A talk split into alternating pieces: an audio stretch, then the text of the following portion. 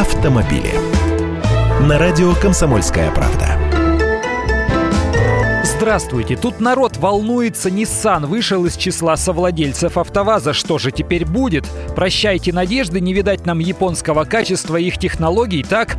А кто-то наоборот, ни сном, ни духом, что тольяттинский автогигант уже давным-давно не наш. И вот что тут произошло. Nissan действительно уступил свою долю в совместном предприятии, которое управляет АвтоВАЗом, французской Renault. Было у японцев 9,15% акций продали. Давайте посмотрим, что теперь имеем в предприятии Альянс Ростех Авто БВ. По данным на прошлый год, госкорпорации Ростех принадлежало 17,55%. Именно Ростех является совладельцем с российской стороны.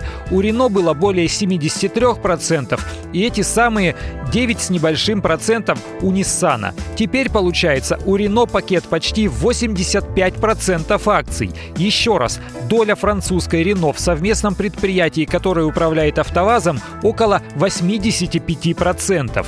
И помимо нашего, теперь уже в кавычках АвтоВАЗа, фирме Рено принадлежат в разной степени японские бренды Nissan, Infiniti, Datsun, румынская Dacia, а с недавних пор и японская Mitsubishi. То есть выкуп доли Nissan – это их внутренняя финансовая операция. Переложили деньги из одного своего кармана в другой. Или, если угодно, переписали долги с одного своего счета на другой. Только и всего. Я Андрей Гречанник, автоэксперт «Комсомольской правды». С удовольствием общаюсь с вами в программе «Дави на газ» по будням в 8 утра по московскому времени.